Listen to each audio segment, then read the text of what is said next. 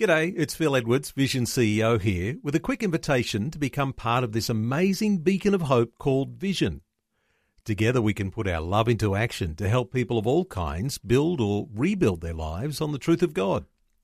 Please consider the part you can play during our upcoming Visionathon appeal, remembering that it's your support that makes Vision possible, including this podcast.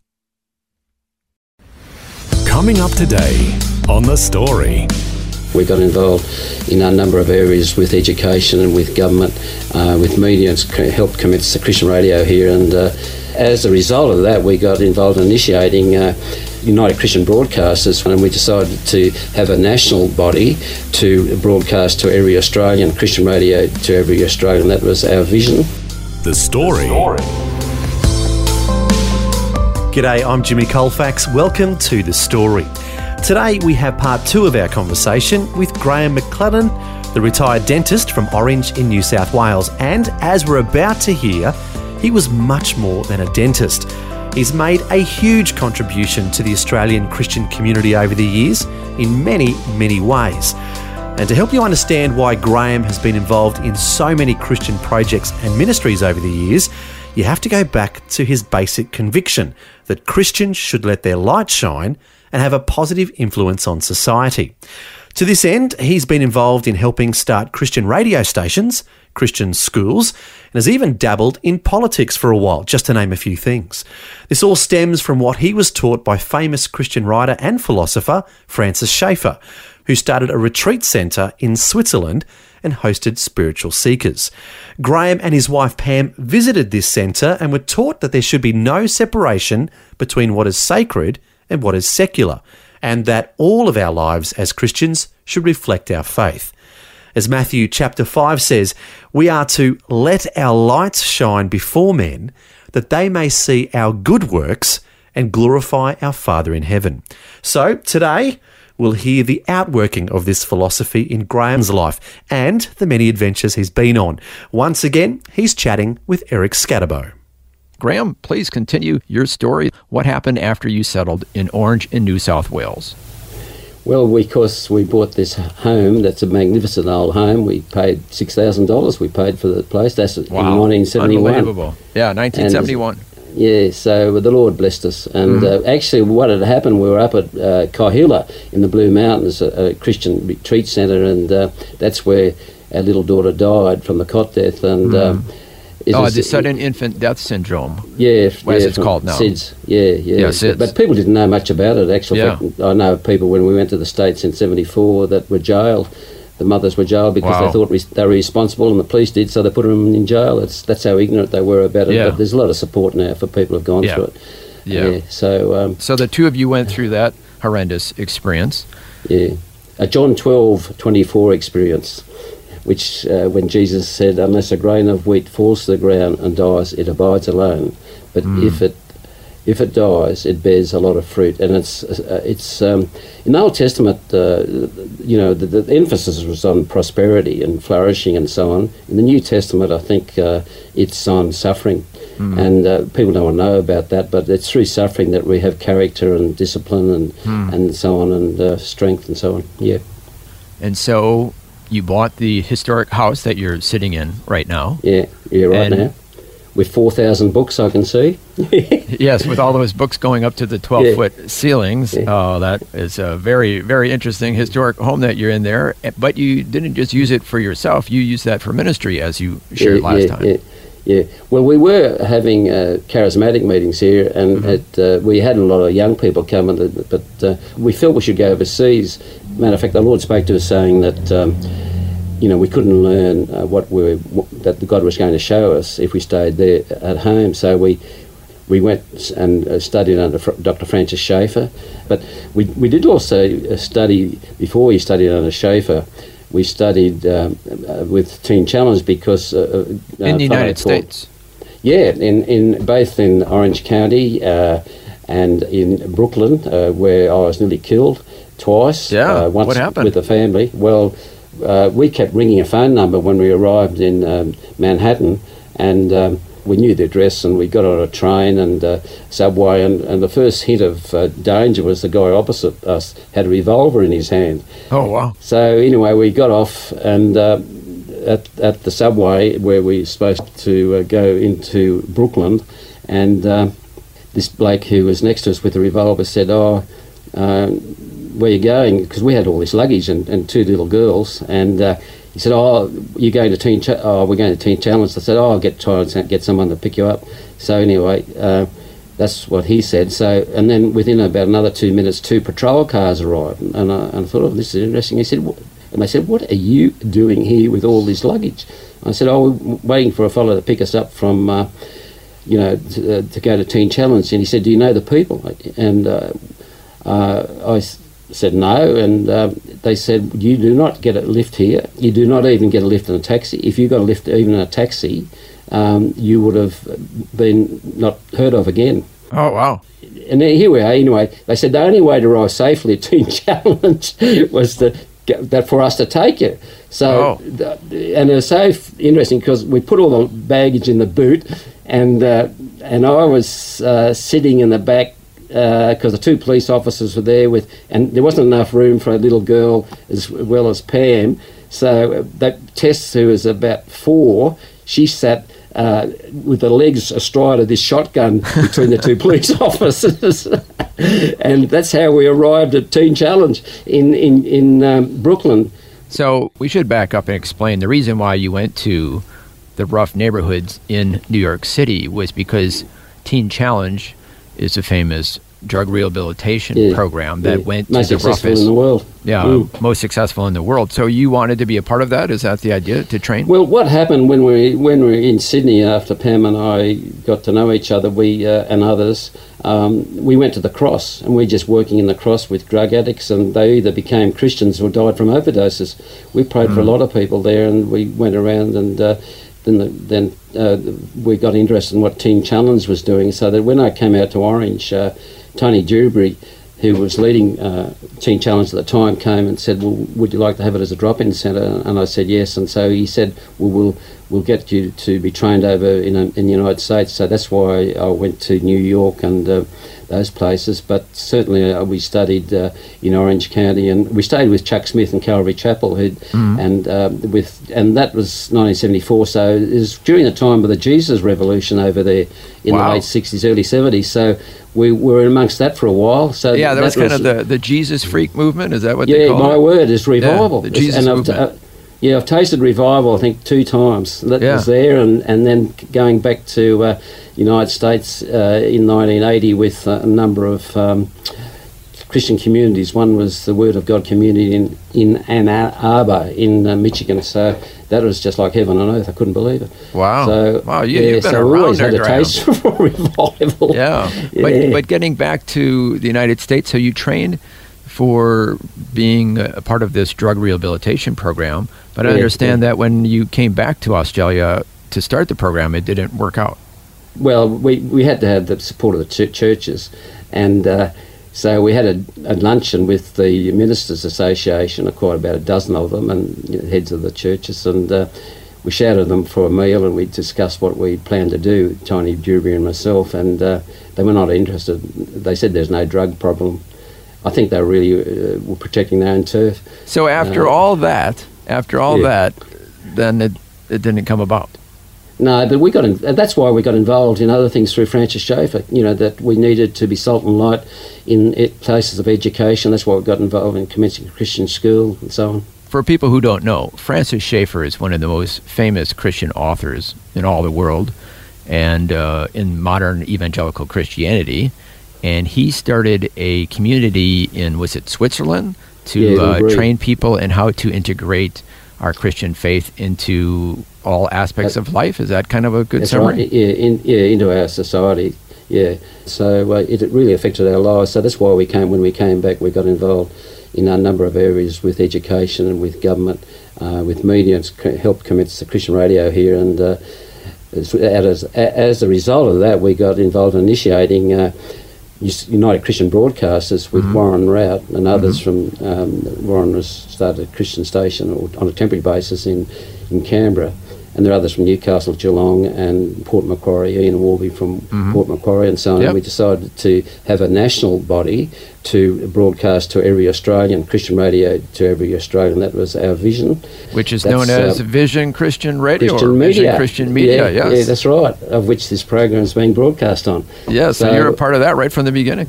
Yeah, right from the beginning, and we and this because uh, we uh, had founded stations in in areas such as Geelong, Newcastle, Mm-hmm. Canberra, here in Orange, Port Macquarie, and so on.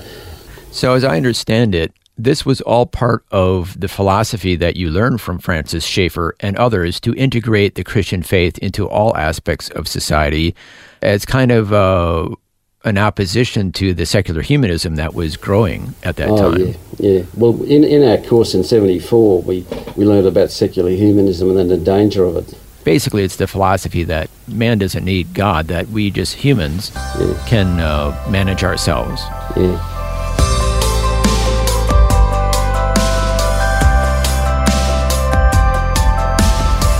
You're listening to The Story. Today, Graham McLennan is once again sharing his life journey and the many different projects and ministries he's been involved in over the years, all with the goal of having a positive Christian influence on society and to bring glory to God. We'll hear more of Graham's story when we return. The Story. If this program has highlighted something you'd like prayer for, we'd love to pray for you. Call 1 800 Pray For Me. That's 1 800 772 936. It's a free call. Or text 0401 132 888. Hi, I'm Jimmy Colfax, and this is The Story. Today, retired dentist Graham McLennan is once again sharing his life journey and about the many Christian ministries he's been involved in over the years, many of which he started himself. And as we've been hearing, all of these ministries sprung out of his belief that Christians should let their light shine and have a positive influence on society. So you took a number of initiatives and were involved in a number of initiatives to Yeah. bring faith into society. Hence, you got involved in Christian schooling, Christian radio, uh, Christian websites, and national leadership. Uh, let's talk about some of the initiatives that you started to try to bring Christianity into society. Where, where do we want to start? Well, I'll, I'll start with um, after coming back from uh, Switzerland in '74. Uh, I went down to the local Liberal Party branch because they asked for members. So, Oh, that's right. You down. did have your uh, your political period in the '80s. That's right, in the late 70s and so on. And uh, I got involved with Fred Nile. He was wanting to get involved through um, into Parliament because he, he felt he was getting nowhere with the Festival Light in a lot of areas. So he felt he should join um, uh, as a member of Parliament. So Fred asked me to help him stand for Parliament. So I was number two. I took a lot of time off work and we went around the countryside all over New South Wales. I don't Oh, know wow. how many towns we visited, about every town. And uh, I remember on another one later on, uh, when I stood for the Senate, I, I went, we went to 200 t- places, spoke, yeah, and Sydney about 70 places. Couldn't believe it. But anyway, Wow. um, so we, uh, you know, we got him in the parliament. It was the highest vote an independent had obtained. He got about 9.6%, and the quota was 6 point something. So I nearly got elected as well. And in actual fact, I was the last to be excluded uh, in that in 1981. So look, I got involved also in um, the commencement of a Christian school, and uh, because Yeah, of the yeah. secular humanism, warning people about secular humanism, and Mm-hmm. and when we went around with Fred uh, in the early days in in '84. Uh, all of a sudden, Christian school started. Well, uh, Fred asked me to publish a, a booklet on commencing a Christian school because we commenced one in '81.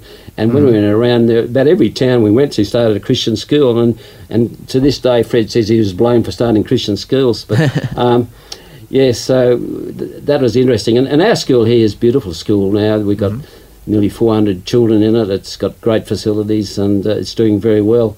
So you were involved in starting Christian schools.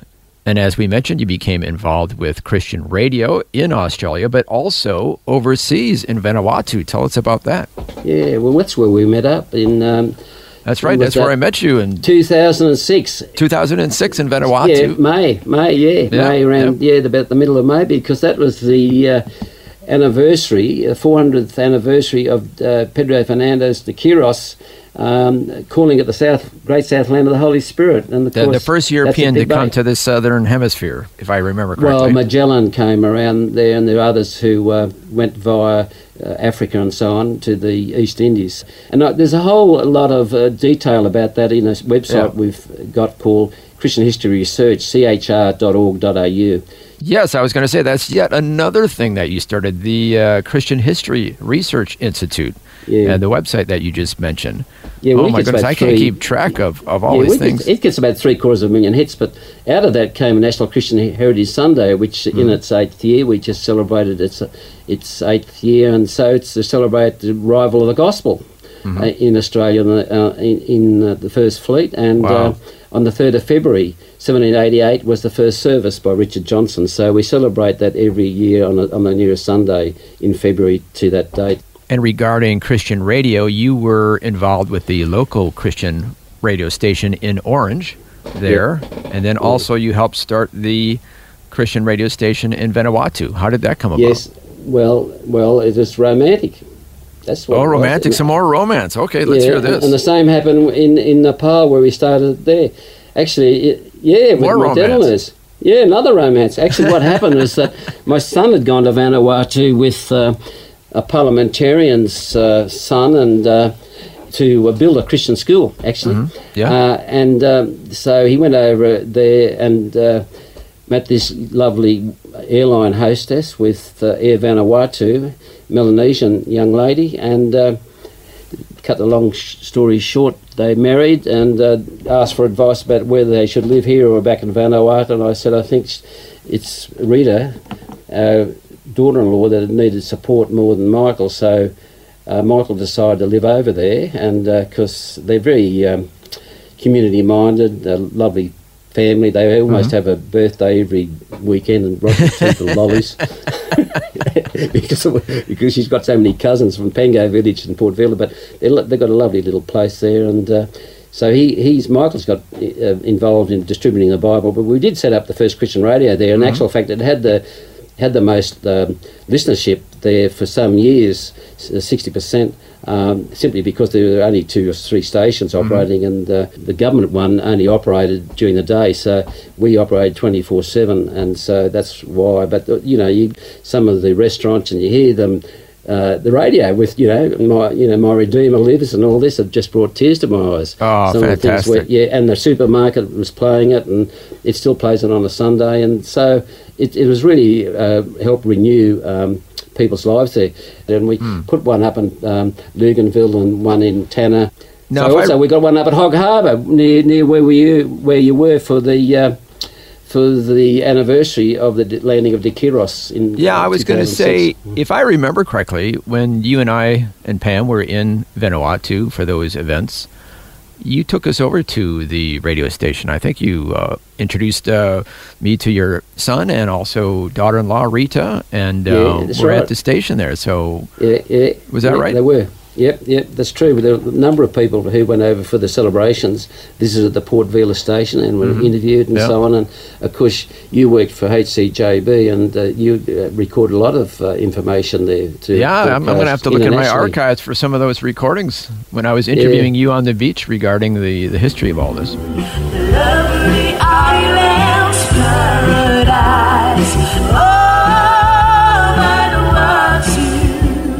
Sunday, the 14th of May, 2006, marked the 400th anniversary of explorer Pedro Fernandez de Quiros landing on the island of Santo in Vanuatu. And he named all the land from where he stood to the South Pole the Southland of the Holy Spirit. This marked the beginning of the Christian heritage of this part of the world. I'm speaking with Dr. Graham McLennan, who has been involved in initiating these festivities from the Australian side of things. Uh, we're here in a beautiful setting uh, with tropical uh, setting behind us and the sea with a French naval ship out to our back here, and we have with us uh, church leaders from all over the nation here, and they're singing at the moment a lovely song uh, honouring God, and, and the whole service it's been honouring to God, uh, even though there are secular dignitaries from governments uh, throughout the Pacific and internationally, as I say, from the European Union and from Spain.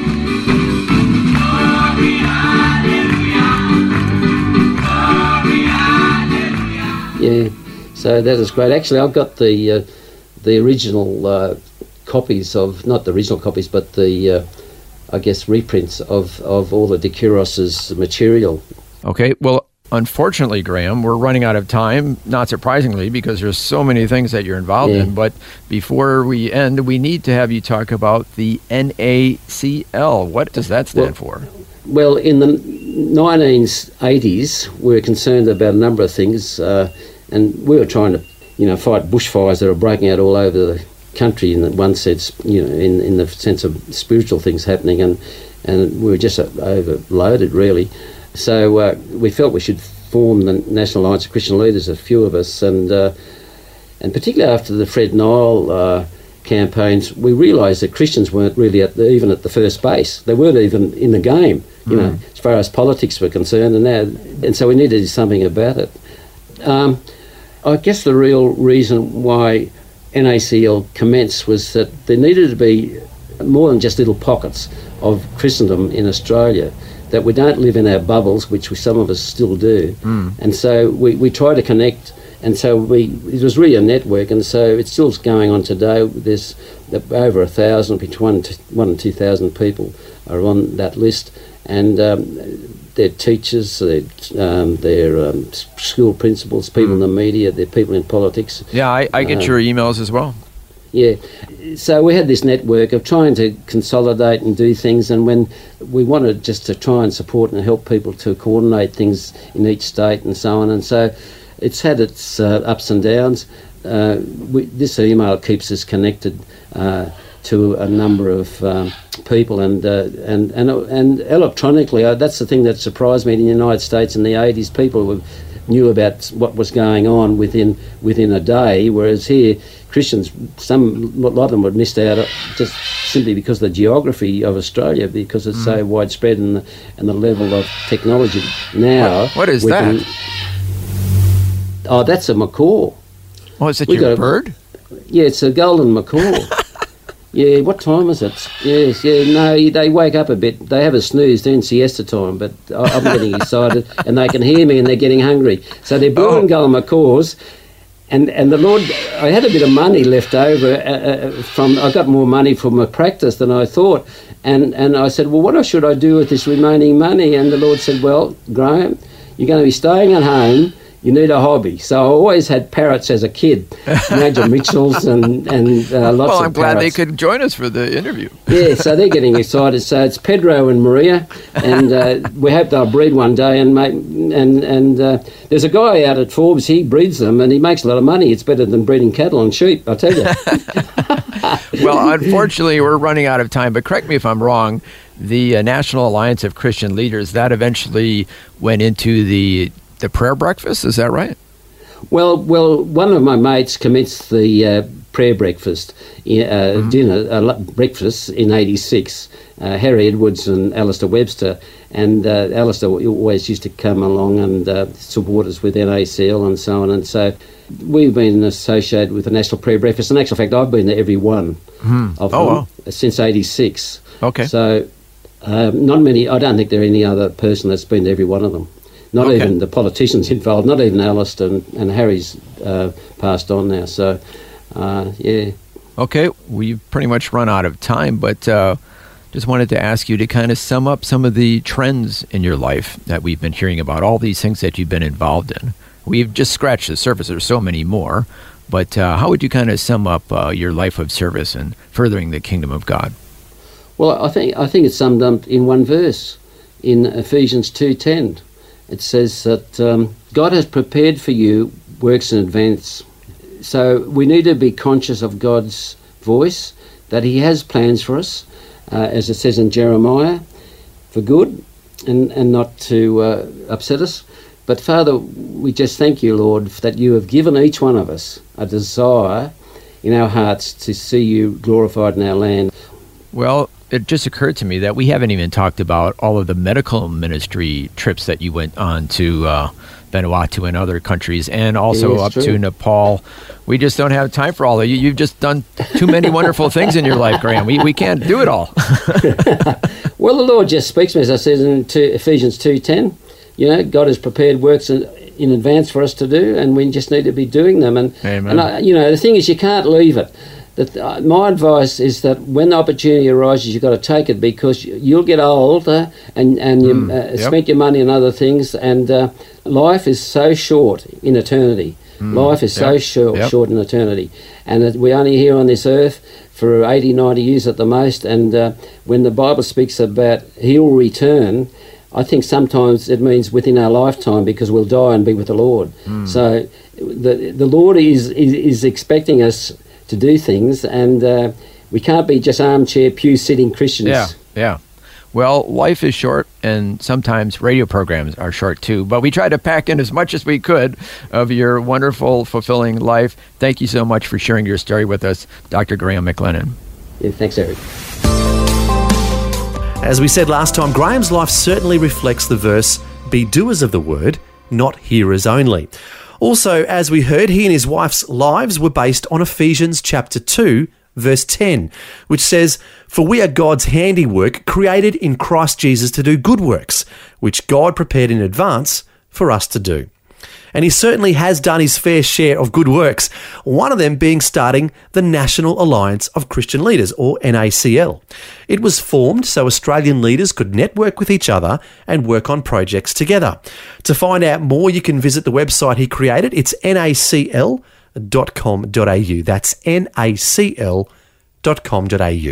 Finally, we heard Graham briefly mention that he helped start Christian radio stations in Nepal and Vanuatu and that they were romances connected to each one. Well, next time we're going to hear how Graham's son Michael met and married his wife Rita in Vanuatu. And the time after that, we're going to hear from Tabitha Pandy, who met her husband while on a missions trip to Nepal. So we have some romantic stories coming up to you right there on the story. And both times, these relationships led to radio stations being started. So you'll have to tune in to find out how all that came about. But until then, I'm Jimmy Colfax, encouraging you to share your story with someone today. Next time on The Story. Vanuatu culture is very, very particular, and you can only understand it once you've lived here for a certain period of time. And um, learning that culture over time is the only way you can survive here long term and adapting who you are as a person which I've had to do certainly over the last 18 years to survive here and be married and bring up three beautiful children that we have. Michael McLennan is the son of our guest last time, retired dentist Graham McLennan from Orange in New South Wales. When Michael went on a short term mission trip to Vanuatu, he had no idea he would meet his future wife and end up settling there. We'll hear Michael's story and how he met and married Rita on the island paradise of Vanuatu next time. The story. Just another way Vision is connecting faith to life.